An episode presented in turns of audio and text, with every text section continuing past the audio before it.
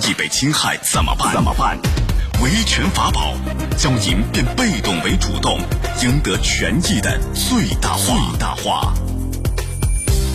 好，接下来我们进入到高爽说法的维权法宝，我是主持人高爽，继续在直播室向您问好。一个单身女子啊，总是在大半夜凌晨的，哎呀，这个家门有人敲门，你说吓不吓人？然后还有人给她打电话说咱们俩要约会喝酒，把这个女子吓坏了，一连好多天啊，不同的男人给她又敲门又打电话，大半夜的，然后就报了警。警方一查呢，这事儿还真不简单，到底是怎么一回事儿？今天我们来讲一讲，邀请到的嘉宾是北京市中银南京律师事务所左广红律师，左律师您好，主持人好，大家好。欢迎您做客节目。来，我们首先一起来听一听到底是怎么一回事儿。杭州的李女士三十岁出头，最近碰到了麻烦事，一连十来天，一到凌晨就有陌生男人给她打电话，甚至上楼敲门按门铃。五月二十六日这天凌晨三点，李女士再次被门铃声惊醒，她报了警。按门铃的键迟迟未开门，准备走时，正好被赶到现场的朝明派出所民警马俊逮个正着。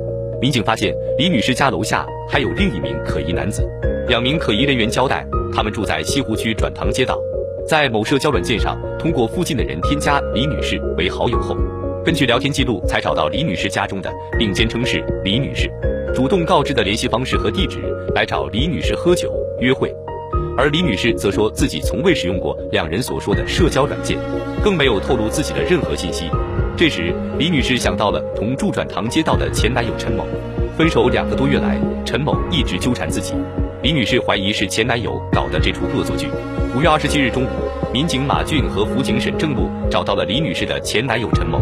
陈某交代，自己在十天时间内冒充前女友身份，在社交平台上分别同三十七个陌生男子聊天，并主动告知对方联系方式和详细地址，目的就是想让前女友在碰到这种麻烦无助的时候。第一时间想起他，向他求助。来，这个男子的行为是什么样的行为？涉嫌违法呢，还是刑事问题？大家可以登录到大蓝鲸客户端，找到 Live 互动专区啊，也可以在首页主播号专区找到我，点开以后就能看见高爽，点关注就可以发帖留言，非常方便。啊，冒充前女友，然后在这个社交平台上啊，分别同三十七个陌生男人聊天，主动告知这个联系方式啊、家庭住址。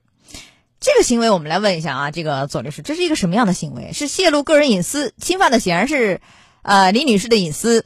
但他这个行为是刑事犯罪，侵犯公民个人信息罪，还是有什么样的？有点侮辱和诽谤的意思也有，对不对？这个怎么来看这个行为？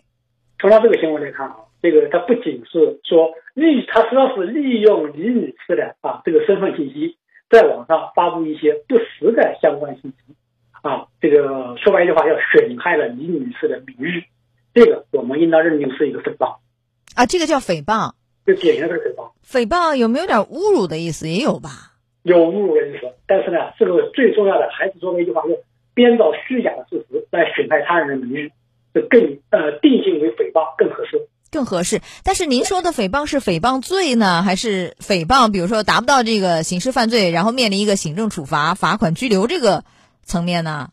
这个说实在话，就如果说要达到诽谤罪，像像这个情况，事实上是有条件的。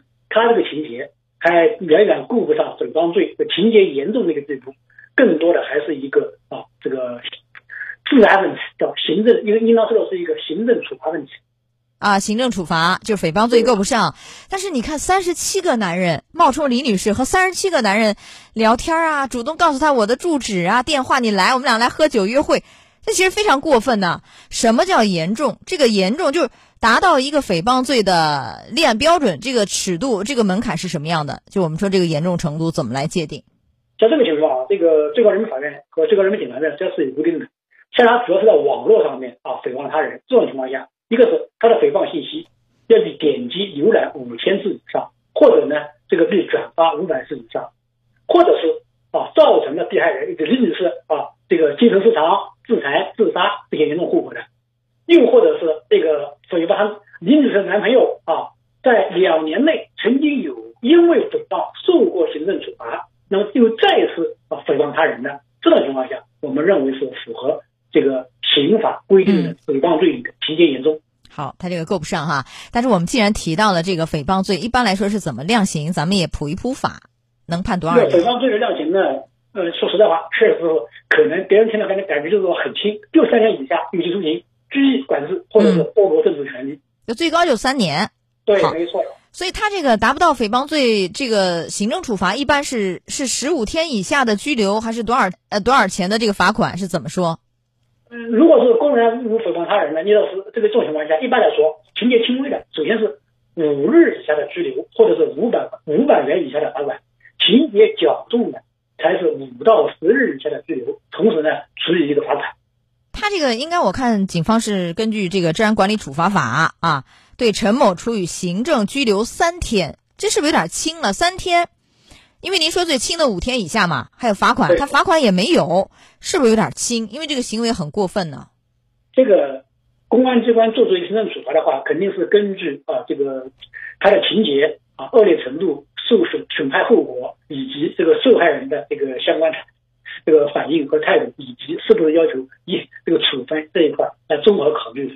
应当说啊，他这个行为确实是给李女士造成了一个损害，但是呢，考虑到两个人是曾经的男女朋友关系，而且呢，在从现在看，也只是三十七个人。啊，并没有造成大大范围的传播啊，这个叫散布，所以呢，公安机关三天以内的这个拘留，这个行政处。还是合适的哈，对，呃，那有没有其他的，比如侵犯这个公民个人信息啊？就是虽然说侵犯个人信息罪达不到啊，但是呢，呃，行政处罚有没有？因为毕竟把这个李女士的个人信息、电话、住址全部都公布出去了，这个有没有这样的问题？这个实际上它肯定是一个，它肯定是已经侵犯了李女士的这个个人信个公民个人信息是没有任何问题。但是呢，事实上你一时不了啊，为什么呢？它实际上是通过散布李女士的姓名、身份信息、住址、这个联系方式这些方式来达到诽谤、侮辱、损害李女士名誉的目的。啊，吸收了是吧？就他用这样一个散布信息的一个手段，然后来达到就是说啊侮辱诽谤李女士名誉的这样的一个目的，所以用后面那个侮辱诽谤就把前面散布信息的给吸收掉了，以较重的来惩处，所以就所以就行政处罚了这个三天拘留，是这样。好，我们来讲讲这李女士啊，她应该怎么样维权？她完全可以起诉她这个前男友，对不对？要求什么损害赔偿、精神损害抚慰金，怎么来主张呢？这都没有任何问题啊。很显然，她男朋友这个行为肯定是个侵权行为嘛，这个没有任何问题的。这种情况下，照李女士来说，精神抚慰金是肯定可以要求的，没有任何问题。这种情况，至于精神抚慰金的呃这个数额，根据李女士所受到的伤害啊、精神损害的程度，以及她男朋友所在的恶劣性社会影响的这个程度，来进行综合考虑。那一般能有多少？我们说这个，呃，江苏省最多也就五万吧，是不是这样子？那你这个能有多少呢？这个不太可能超过五万的，因为江苏省这边是这样的，我们一般情况下考虑一个死这个死亡赔偿金啊、死亡了最高也就五万块钱，这种情况下最多也就是根据法院肯定的一万块钱左右一点，不会超过这个数字。啊，一万块钱左右一点，是这样吧？按照以往的案例。好，那包括他的损失吗？还是只是精神损害抚慰金？就这两个损失加上精神损害抚慰金，大概是一万多左右，是这个意思吗？呃，仅仅是精神抚慰金这一块的啊，那我要要说一下的，这个里面有一个问题，他对于李女士为了维权所支出的费用，包括律师费，是可以要求她男朋友所承担的，这个是不在赔偿范围之内的，是额外主张，这也是是另外损失。啊，所以我说这个一万块钱，就是说精神抚慰这一块儿一万块钱左右，但是李女士为了啊为了维权，嗯就是嗯说找律师，那么这个律师费是额外赔的，另外的。啊，这是另外的。对，除了损失以外，还可以主张像这样的维权的费用由这个她前男友来承担。好，那么这三十七个男人不担责任吧？就是他这大半夜跑人家去找人家去约会去喝酒聊天儿，呃，等于是也是被这个她前男友给忽悠了嘛？这个是不担任何不会受任何的处罚吗？还真的算不上，因为他们确实是没有恶意。你在发布信息了，说你要叫叫要要可以约你喝酒，约你吃饭，我带你马上去约。说白了，他们主他们确实主观上也没什么问题。啊，这个行为确实也没造给女子造成什么伤害，啊不。用担责任。来，我们讲讲这个，就是这个事情的手段，让人觉得还是匪夷所思的，是吧？没想到啊，以这样的方式，其实已经是呃严重违法。那么我们讲这个，哎，对，您提示一下，这个网络不是法外之地啊，您的提醒是什么呀？这个网络固然不是法外之地，事实上本案这个这个纠纷啊，主要就是叫因爱生恨，但是呢，我说还有一句话，如果你真的是爱对方的话，那就放手，让对方是找到更好的人，没有必要说通过各种手段啊，通过损害对方名誉的手段，嗯，来达到就追求女性的目的，真的是不合适。对，这是两败俱伤的事儿，是不是对？没错。好的，来到这儿结束我们的维权法宝，也非常感谢左广红律师。好，左律师再见。主持人再见。高爽说法节目收听时间：首播 FM 九十三点七，江苏新闻广播十五点十分到十六点；复播 AM 七零二，江苏新闻综合广播二十二点三十到二十三点。想咨询法律问题和主持人高爽互动，请下载大蓝鲸 APP 到高爽的朋友圈。节目微信公众号“高爽说法”，网络收听方式：江苏广播网三 w 点 vojs 点 cn。智能手机下载大蓝鲸 APP 或蜻蜓、喜马拉雅等，搜索“高爽说法”，可随时收听。